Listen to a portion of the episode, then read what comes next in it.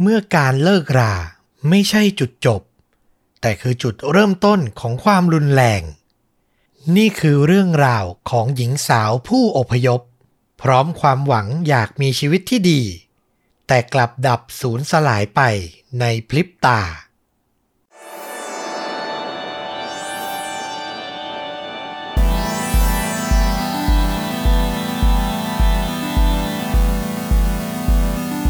สวัสดีครับ สวัสดีครับค่าจริงยิ่งกว่าหนังพอดแคสต์จากช่องชนดูดะ อยู่กับต้อมครับ แล้วก็ฟลุกครับ กับหนึ่งเหตุการณ์ฆาตกรรมจริงสุดเข้มข้น พร้อมการแนะนำภาพยนตร์ที่มีเนื้อหา ใกล้เคียงเรื่องจริงที่เรากำลังจะถ่ายทอดนะครับผม วันนี้นี่ก็ต้องขอบคุณก่อนอีกครั้งหนึ่งฟลุกอืมเพราะว่าโปรเจกต์พิเศษระหว่าง f i n a l f i l e กับชวนดูดะก็เพิ่งออนแอร์ตอนที่ 2 ไปอืม ขอบคุณมาก ๆ เลยนะแฟนช่องเราก็ไป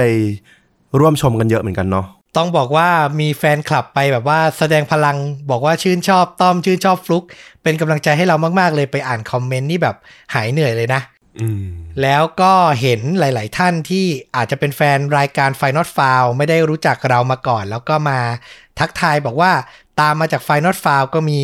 ก็ยินดีต้อนรับนะครับ ขอบพระคุณทุกท่านเลยสำหรับ เรื่องราวคดีฆาตกรรมที่ต้อมจะเล่าในวันนี้เนี่ย ต้องพูดตรงๆเลย ผมอ่านจบนะ ผมรู้สึกว่ามันคือ Club Friday เวอร์ชันดาร์กอะโอ้โห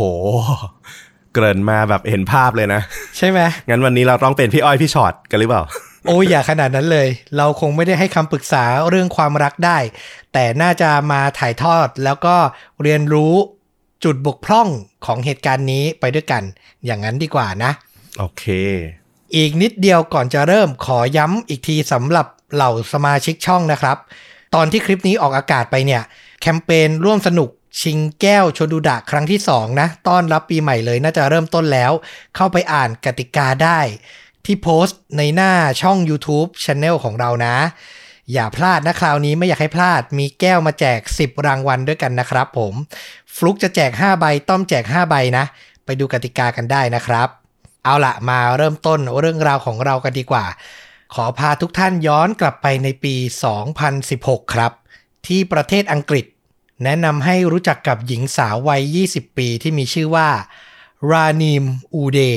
โอ้ชื่อเขาแปลกจัง ต้องบอกว่าเรื่องราวในเคสวันเนี้ยจะเป็นเรื่องของผู้อพยพจากแถบตะวันออกกลางอืมอืมอืม เพราะฉะนั้นถ้าผมอ่านชื่อผิดพลาดประการใดขออภัยไว้ณที่นี้นะครับ พยายามเซิร์ชและออกเสียงให้ใกล้เคียงที่สุดแล้วนะครับผม กลับมาที่คุณรานีมอูเดเนี่ย เธอเป็นสาวสวยที่อพยพหนีความวุ่นวาย มาจากประเทศซีเรีย บ้านเกิดอะนะ ถ้าใครติดตามข่าวก็จะพอรู้นะ มันมีทั้งสงครามทั้งปัญหาความขัดแย้งความยากจนนะนะอืมพอเธอเติบโตมาอายุ 20 เนี่ย เธอก็อพยพมาที่เมืองเบอร์มิงแฮม ประเทศอังกฤษ ซึ่งมีญาติญาติผู้ใหญ่ของเธอเนี่ยอพยพมาก่อนหน้านี้แล้วนะ ต้องบอกว่าเธอเป็นหญิงสาวที่เต็มไปด้วยความฝันและความทะเยอทะยานที่จะมีชีวิตที่ดีกว่าเดิมครับ ที่อังกฤษเนี่ยทำให้เธอได้พบอิสรภาพนะ และมีโอกาสได้เรียนหนังสือในมหาวิทยาลัยตามที่ต้องการ เธอเลือกเรียนวิชาเอกภาษาอังกฤษ เหล่าญาติญาติเนี่ยอธิบายถึงตัวเธอว่าเป็นหญิงสาววัยรุ่นที่มีความกล้าหาญและมีสติ รวมถึงใช้ชีวิตไม่ประมาทคือค่อนข้างโตเกินวัยนะมีความคิดที่ดีเป็นของตัวเองนะครับ ซึ่งพอมาเรียนในมหาวิทยาลัยเนี่ย ในชั้นเรียนเธอก็ได้พบชายหนุ่มที่มีชื่อว่าจานบาสทาริน เขาเนี่ยเป็นผู้อพยพมาจากอัฟกานิสถาน เขามีอายุน้อยกว่ารานีมเนี่ยหนึ่งปี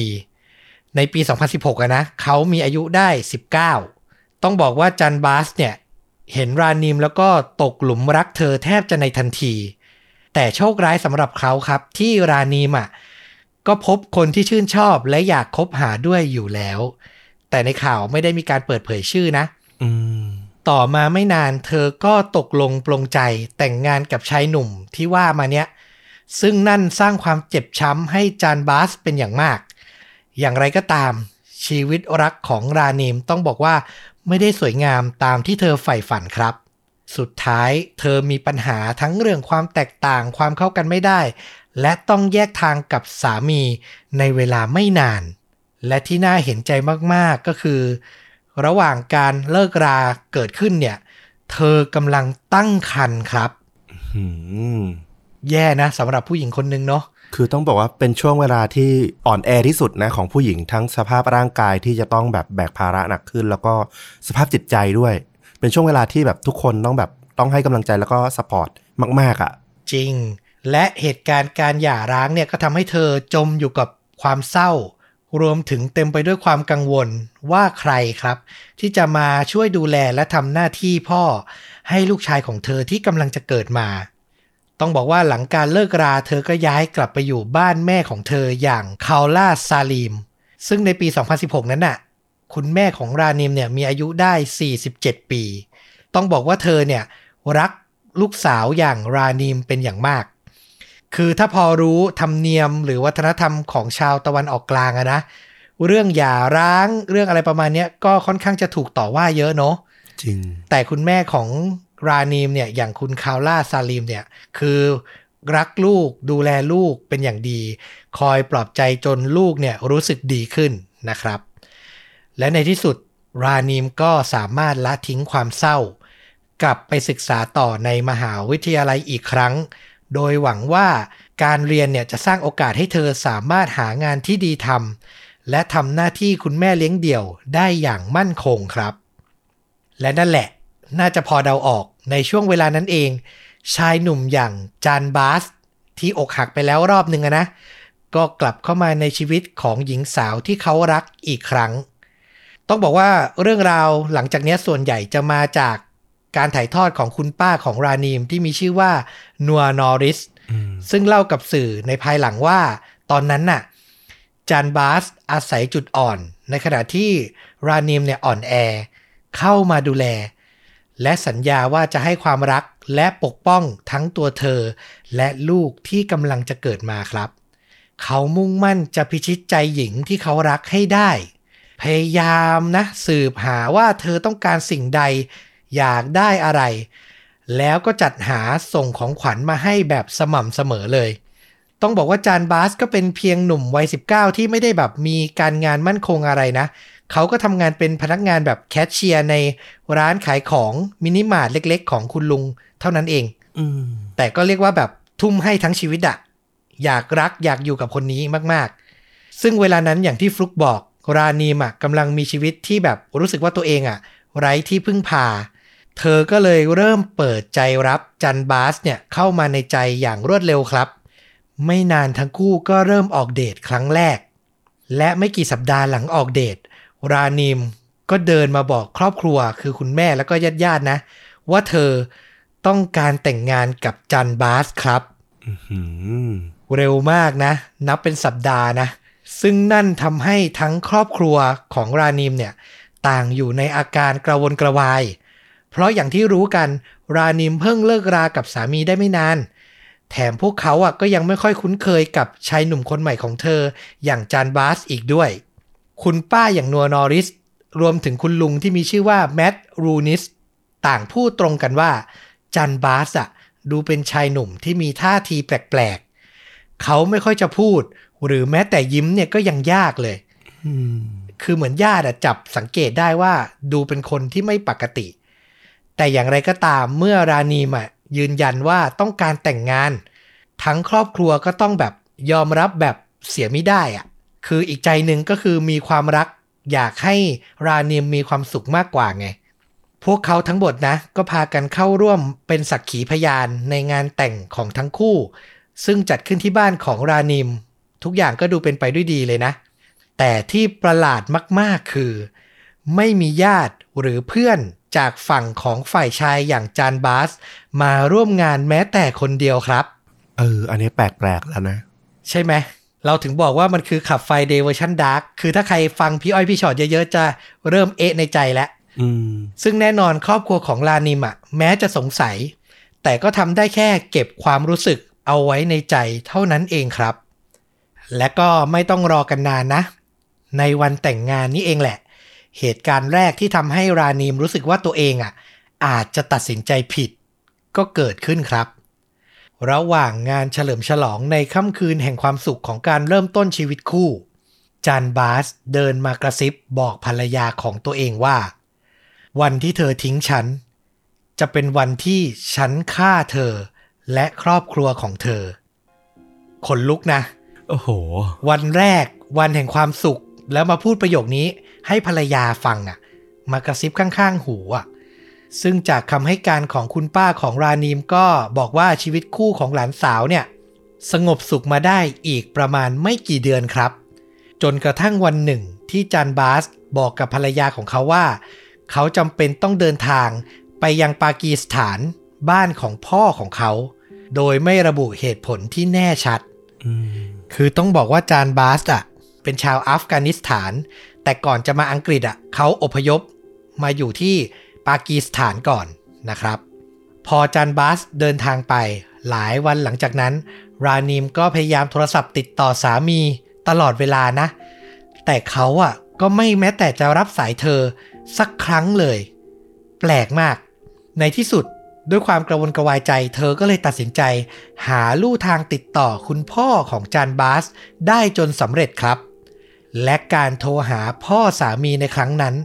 ก็ทำให้เธอได้ล่วงรู้ความลับทั้งหมด พ่อของจานบาสบอกว่าลูกชายของเขา มีภรรยาและมีลูกอยู่แล้วสามคนที่ปากีสถานอืมน่าจะตามคาดของใครหลายคนที่ฟังมาถึงตรงนี้นะ และที่สำคัญนะ ตอนเนี้ยภรรยาที่ปากีสถานของจานบาสเนี่ยกำลังตั้งท้องลูกคนที่สี่อยู่ด้วย โอ้โห คืออยู่ดีๆ กลายเป็น คนมาทีหลังแบบไม่รู้ตัวอะอืมความฝันที่จะมีชีวิตคู่ที่เต็มไปด้วยความสุขของรานีมเนี่ย สลายหายไปในพริบตา เธอพยายามตั้งสติ เพราะรู้ดีว่าถ้าโวยวายไปในตอนเนี้ย จานบาสจะต้องหาทางปฏิเสธและไม่ยอมรับแน่ๆ เธอจึงรอให้เขากลับมาหาที่อังกฤษ เพื่อจะได้มีโอกาสเผชิญหน้ากับเขาโดยตรงครับ ผิดหวังสองครั้งติดติดๆกันน่ะ ภายในเวลาแบบ ไม่ทันข้ามปีอะเศร้ามากๆ และพอถึงวันที่รานีมพูดคุยเคลียร์ปัญหาต่อหน้าจานบาส เธอก็ยังแอบบันทึกเสียงเอาไว้ ใช้เป็นหลักฐานยืนยันเผื่อเกิดเหตุที่แบบอาจจะต้องแจ้งความแจ้งเจ้าหน้าที่ขึ้นนะ คือเธอก็รอบคอบอนะตามนิสัยของเธอ เธอพยายามจะหลอกพูดคุยกับจานบาส ให้เขาเอ่ยปากออกมาว่า เคยพูดขู่อะไรกับเธอไว้ในวันแต่งงานอืม ในบันทึกเสียงนั้นน่ะ แสดงให้เห็นว่า รานีมพยายามจะขอหย่า แต่จันบาสปฏิเสธ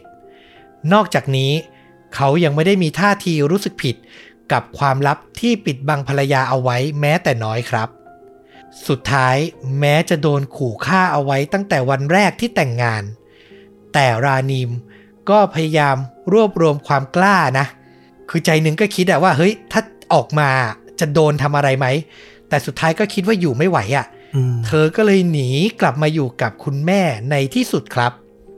ซึ่งก็แน่นอนว่าเหตุการณ์อะ มันไม่จบลงแค่นั้น จากคำบอกเล่าของคุณป้านะ บอกว่ารานีมอะถูกจันบาสตามมารังควานแทบทุกวันเลยครับอืมคือก่อเหตุทะเลาะวิวาทต่อหน้าคุณแม่ต่อหน้าครอบครัวของเธอ จนเธอก็คงระอาใจอะ แล้วสุดท้ายเพื่อให้ทุกคนอะ สงบสุขอะ รานีมก็เลยตัดสินใจ ยอมกลับไปอยู่ร่วมกับสามีอีกครั้งครับอืมคือมันอยู่บนหนทางที่ไม่มีทางออกอะนะ ในมุมหนึ่งก็เข้าใจตัวเธอนะ แต่ในอีกมุมหนึ่งก็แบบโอ้โห อาจจะเพราะเราพอคาดเดาได้ว่ามันจะเกิดอะไรขึ้นต่อไปอะนะ ในเรื่องเล่าเรื่องเนี้ยแต่ว่าโอ้โหณจุดนี้เราก็เสียดายจริง ๆ กับการตัดสินใจตอนนี้ของเธอ ใช่ เธอดูไม่มีความสุขและอึดอัดมาก นี่คือสิ่งที่คุณป้าของเธอบอกนะ คุณป้าพูดต่อว่า เมื่อรานีมกลับไปอยู่กับจันบาสที่บ้านของเขา เธอถูกข่มเหงทั้งทางร่างกายและจิตใจ ทั้งถูกตบตีและด่าทอ จนสุดท้าย รานีมตัดสินใจขอให้เจ้าหน้าที่ตำรวจออกคำสั่ง ห้ามสามีเข้าใกล้เธอโดยเด็ดขาดอืมคือเราไปเซิร์ชมาที่อังกฤษจะมีสิ่งที่เรียกว่า non molestation order เป็นกฎหมายเลยว่าถ้าชีวิตคู่มีเหตุวิวาท สามารถร้องขอคำสั่งนี้ได้ ห้ามเข้าใกล้ห้ามมายุ่งมาย่ามนะครับ แต่ต่อให้มีคำสั่งเนี้ยนะ จานบาสอะก็ยังคงตามมารังควานรานิมอยู่ตลอดนะ เรื่องราวชีวิตคู่ของเขาทั้งคู่เนี่ย คาราคาซังอยู่ถึง 2 ปีเต็มๆอะ่ะหืมจนมาถึงปี 2018อะ รานิมในวัย 22 ปี ถึงจะได้แยกทางกับจานบาส อย่างเบ็ดเสร็จเด็ดขาด และเหตุการณ์สำคัญก็เกิดขึ้นในเดือนสิงหาคม ปี 2018 นี่แหละครับ หลังเลิกรากันแล้วเนี่ยนะ ลามีนและคุณแม่อย่างคาร่าเนี่ย ตัดสินใจออกไปท่องราตรีด้วยกันครับ เพื่อพักผ่อนสมองอะนะ เจอเหตุการณ์ต่างๆ มาเยอะ ต่อมาเหตุการณ์ในผับก็คือ รานีมเนี่ย มีโอกาสได้เริ่มต้นพูดคุยกับชายคนหนึ่ง ซึ่งเหมือนแบบซื้อเครื่องดื่มมาเลี้ยงเธอยกแก้วมาให้อะแล้ววินาทีนั้นเอง สิ่งที่คู่แม่ลูกกลัวที่สุดและไม่อยากให้เกิดก็เกิดขึ้นครับ จานบาสซึ่งแอบติดตามทั้งคู่มาตั้งแต่ออกจากบ้านนะ ก็ปรากฏตัวขึ้นในบาร์ซึ่งกล้องวงจรปิดในนั้นน่ะ สามารถจับภาพจานบาสไว้ได้ชัดเจนนะเเรามีภาพข่าวที่แบบลงแบบเห็นชัดมากๆ เดี๋ยวจะแปะลิงก์ข่าวไว้ให้ที่ท็อปคอมเมนต์นะครับ ใครอยากดูเข้าไปดูได้ จานบาสเดินเข้ามาและเอ่ยปากพูดกับชายหนุ่ม ที่ซื้อเครื่องดื่มมาเลี้ยงลานิมว่า จ่ายให้เธอทำไม ถามแบบอารมณ์นักเลงอะนะ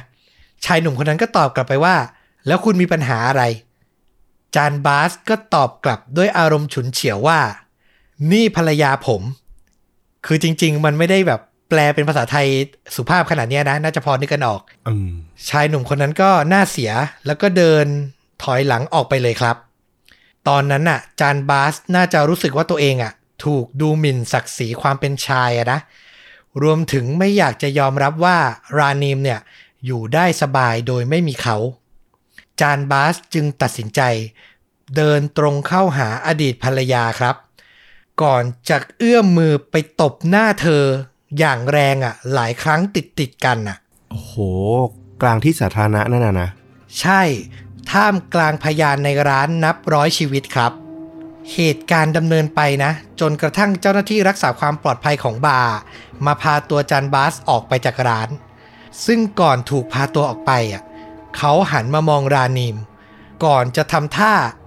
เอานิ้วขึ้นมาปาดคอตัวเองให้เธอดูอะ อืม ส่งสัญญาณให้รู้ว่าเหตุการณ์หลังจากเนี้ย จะทำอย่างที่เคยขู่เอาไว้ในวันแต่งงานแน่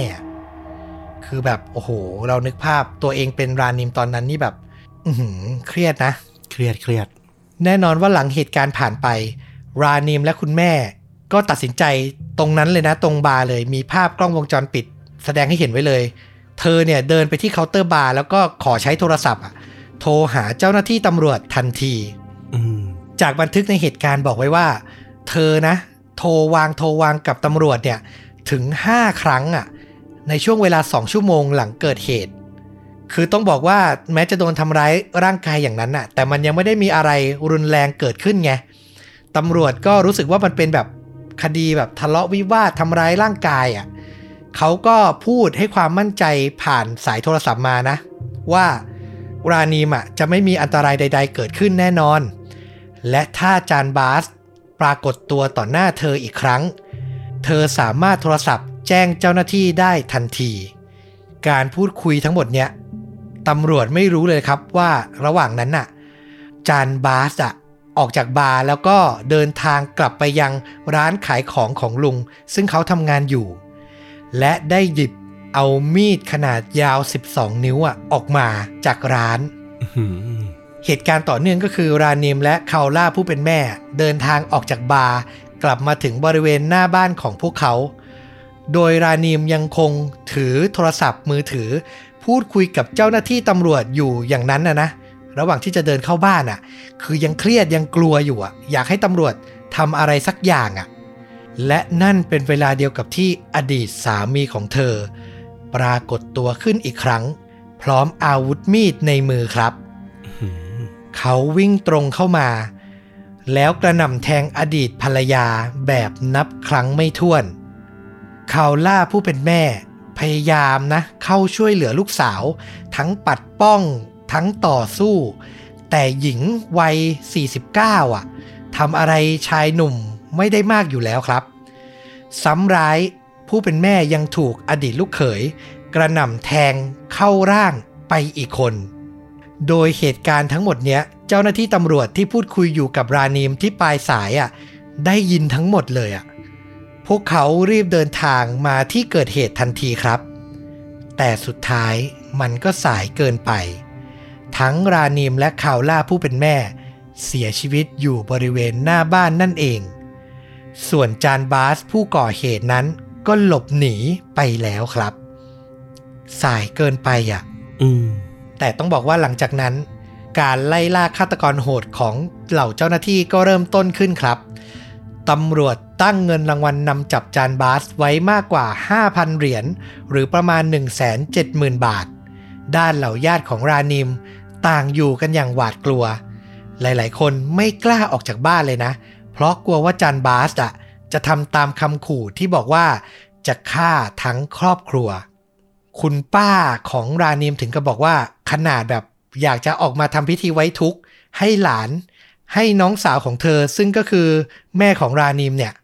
ยังไม่กล้าออกมาเลยอะอืมแต่ในที่สุดหลังตำรวจใช้เวลาตามล่าตัว 3 วันเต็มๆ พวกเขาก็พบตัวจันบาส และนำกำลังเข้าจับกลุ่มจนสำเร็จครับ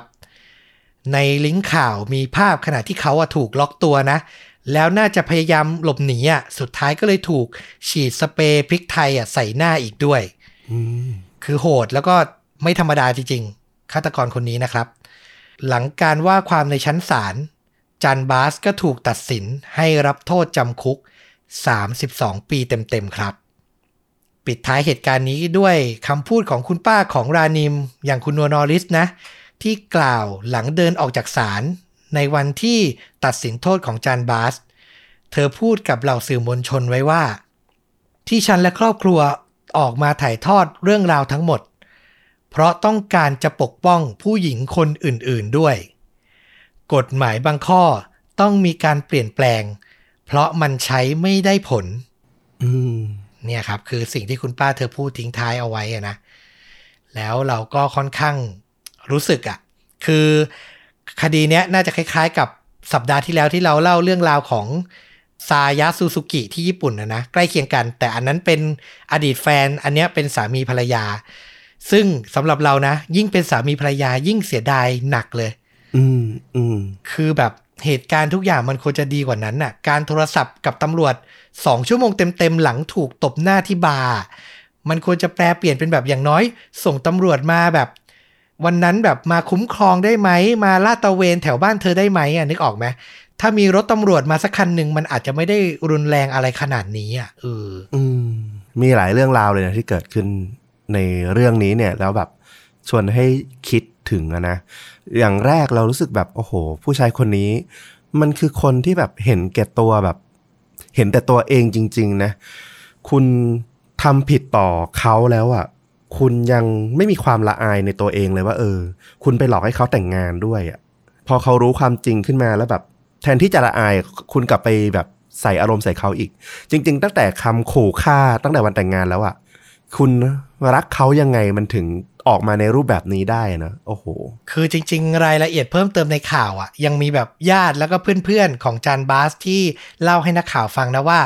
เขาอะไม่ได้รู้สึกผิดเลยด้วยนะ แล้วมักจะพูดเล่นเล่นมุกเกี่ยวกับการที่แบบตัวเองอะ มีภรรยาสองคนนะแบบสม่ำเสมอด้วยคือแบบความรู้สึกผิดในจิตใจมันไม่มีบ้างเลยหรืออย่างไรอะนึกออกใช่ปะ เลือกให้ดีๆ แล้วกันครับ คนที่จะมาใช้ชีวิตคู่กับเรานะอืมอืมต้องเลือกดีๆ ต้องระวังจริง ๆ ศึกษากันให้ถี่ถ้วน ถ้าจะมีอะไรที่รู้สึกอยากจะบอก อยากจะเตือนลานิมได้ ถ้ามีโอกาสก็คือ อืม น่าจะดูให้นานกว่านี้อีกนิดนึง อืม จริง ๆ อะ อย่างที่เอ่อน่าจะเป็นข้อคิดให้กับหลาย ๆ คนได้อยู่แล้วก็คือ เวลาที่จะคบใครอะเออควรจะรู้จักไปถึงครอบครัวของเขาด้วยนั่นแหละ ว่าเอ่อเป็นใครเป็นยังไง ถ้าเข้าถึงได้พูดคุยกันได้ด้วยก็ดี อย่างรานีมเนี่ยมันคือการคบกันระยะสั้นเกินไปด้วยอยู่แล้วนะ ด้วยความที่ต้องศึกษากันเองเนี่ยเพียงระยะเวลาสั้นๆน่ะมันมองได้ไม่ลึกอยู่ละ เพราะว่าในช่วงการเดทการคบอะมันก็เผยแต่ด้านดีๆออกมาใส่กันทั้งนั้นอยู่แล้วแหละ แล้วการที่ได้รู้จักครอบครัวหรือคนรอบข้างเขาเนี่ยมันช่วยเห็นให้เห็นบริบท แล้วก็ความเป็นตัวเขาได้มากขึ้น อันนี้มันก็ช่วยได้มากขึ้นนะ ถ้าคุณมีเวลาในการศึกษาน้อยอะ่ะเออแต่ในกรณีของรานีมเรารู้สึกว่าด้วยความที่เธออยู่ในช่วงภาวะที่อ่อนแอมากๆนะทั้งเรื่องของการพึ่งหย่าร้างกำลังตั้งท้องเอ่อกำลังมีลูก การแคร์ต่อสังคมคนรอบข้างว่าเออจะมองยังไงว่าเธอกลายเป็นคนท้องไม่มีพ่อหรืออะไรอย่างเงี้ยขึ้นมา มันก็คงแบบต้องการ หลักยึดที่มั่นคงอะเนาะมันก็ทำให้เธออาจจะตัดสินใจ เร็วเกินไป คิดน้อยเกินไปไอ้เรื่องเนี้ยมันก็เป็นอุทาหรณ์ที่ดีเลยแหละ จริง ๆ ว่าเออ ไม่ว่าจะรู้สึกอ่อนแออยู่ยังไงก็ตามอะการที่จะเลือกใครสักคนเข้ามาในชีวิตอะมันควรที่จะให้ความสำคัญให้เวลาในการตึกลองมองเขาให้เห็นชัดเจนมากขึ้น ให้เห็นชัดๆก่อนนะว่าเออ เขาจะเข้ามาเป็นส่วนหนึ่งของชีวิตคุณจริง ๆ ได้หรือเปล่ามันอย่างเงี้ยมันจะกลายเป็นคำตอบที่แบบว่า เออ เจอไม่ดีไม่มีซะดีกว่าอะไรอย่างเงี้ย ฟลุกนี่วิเคราะห์ได้ครบถ้วน ราวกับตัวเองนี่ ช่ำชองในความรักมาอย่างยาวนานจริงผมว่าคุณคุณรอแซวผมตรงนี้มากกว่า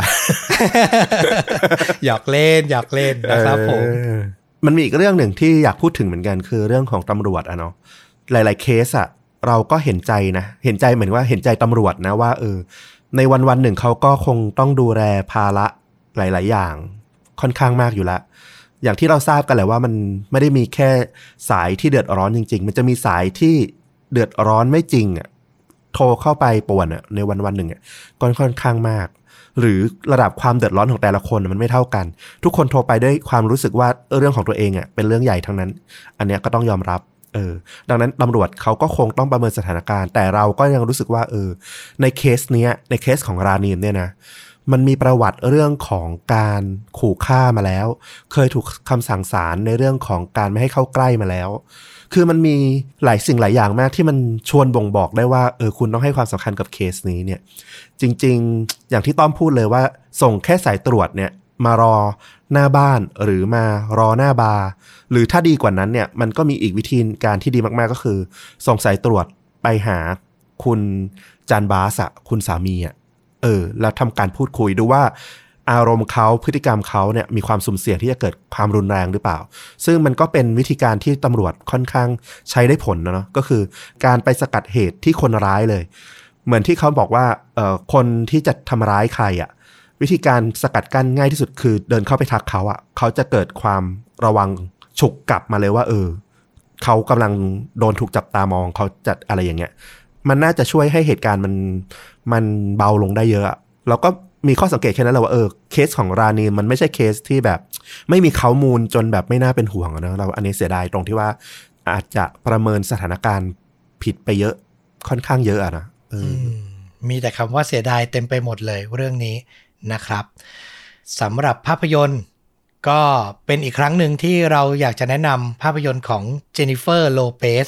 ซึ่งสัปดาห์ที่แล้วเพิ่งแนะนำไปเรื่องหนึ่งนะอืม คราวเนี้ยชื่อเรื่องเนี้ยอธิบายทุกอย่างกับสิ่งที่เราอยากให้เกิดในเหตุการณ์ที่เราเล่าไปด้วย เป็นภาพยนตร์ในปี 2002 ชื่อเรื่องว่า Enough ครับอื้อหือหลาย ๆ คนน่าจะเคยรับชมนะ โดยเฉพาะคนวัยเรานะครับผม ถ้าใครอยากชมมีใน Netflix ด้วยตอนนี้สามารถสตรีมได้ทันทีเลยนะครับ เรื่องย่อเนี่ยใกล้เคียงกับเรื่องจริงเลยคือ เจโ o เนี่ยเธอก็แบบเป็นพนักงานเสิร์ฟ แล้วก็วันหนึ่งก็เจอผู้ชายคนหนึ่งที่แบบโอ้โหดูดีมาก น่าจะฝากชีวิตไว้ได้ ก็ตัดสินใจแต่งงาน แล้วสุดท้ายก็พบว่าเขามีนิสัยชอบทำร้ายทารุณกรรมเธออื้อหือถูกข่มเหงรังแกทั้งร่างกายและจิตใจนะครับ เธอจะหนีไปที่ไหนนะ หนีข้ามเมือง เปลี่ยนชื่อไปเริ่มต้นชีวิตใหม่ สุดท้ายก็โดนสามีคนเนี้ย ที่ใกล้ๆจะเป็นโรคจิตแล้วล่ะ ตามมาจนเจอแล้วก็มารังควานจนได้ครับอืมแล้วสุดท้ายอะ เมื่อกฎหมายอะ ไม่สามารถทำอะไรกับเขาได้อะ คือเขาก็ยังตามมาไม่หยุด เธอก็เลยตัดสินใจแล้วว่า ตามชื่อเรื่องเลย enough ครับ พอเสียที ลุกขึ้นสู้ดีกว่า ฝึกปรือตัวเอง เพื่อเอาคืนให้เรื่องราวมันจบซะเลยอืมอื้อหือเนี่ย พล็อตเข้มข้นมาก แล้วก็สะท้อนประเด็นความรุนแรงที่สุภาพสตรีต้องได้รับเนี่ยดีมากๆเลย คือเหมาะกับเรื่องราวที่เรานำมาถ่ายทอดมากๆ ก็เลยอยากแนะนำให้รับชมกันนะครับ ช่วยปรับอารมณ์ได้เยอะเลยนะ ใช่ ในเมื่อเรื่องจริงมันโหดร้ายก็หลบไปพักผ่อนกับภาพยนตร์ เพื่อแบบล้าง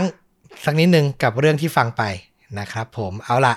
นี่ก็คือฆาตจริงยิ่งกว่าหนังในเอพิโซดนี้นะครับ ฝากติดตามชนดูดะได้ทุกช่องทางเหมือนเดิม ทั้ง YouTube Facebook b l o g d i t Spotify และ Apple Podcast ใครอยากสนับสนุนเราก็สามารถสมัครสมาชิกช่องได้นะครับผมมาร่วมสนุกกันในแคมเปญแจกแก้วนะตอนนี้กำลัง run อยู่เลยนะครับ ประกาศผลวันเสาร์นี้แล้วนะ 25 ธันวาคม วันคริสต์มาสเจอกันนะครับผม วันนี้ต้อมกับฟุกก็ลาไปเพียงเท่านี้ สวัสดีครับ สวัสดีครับ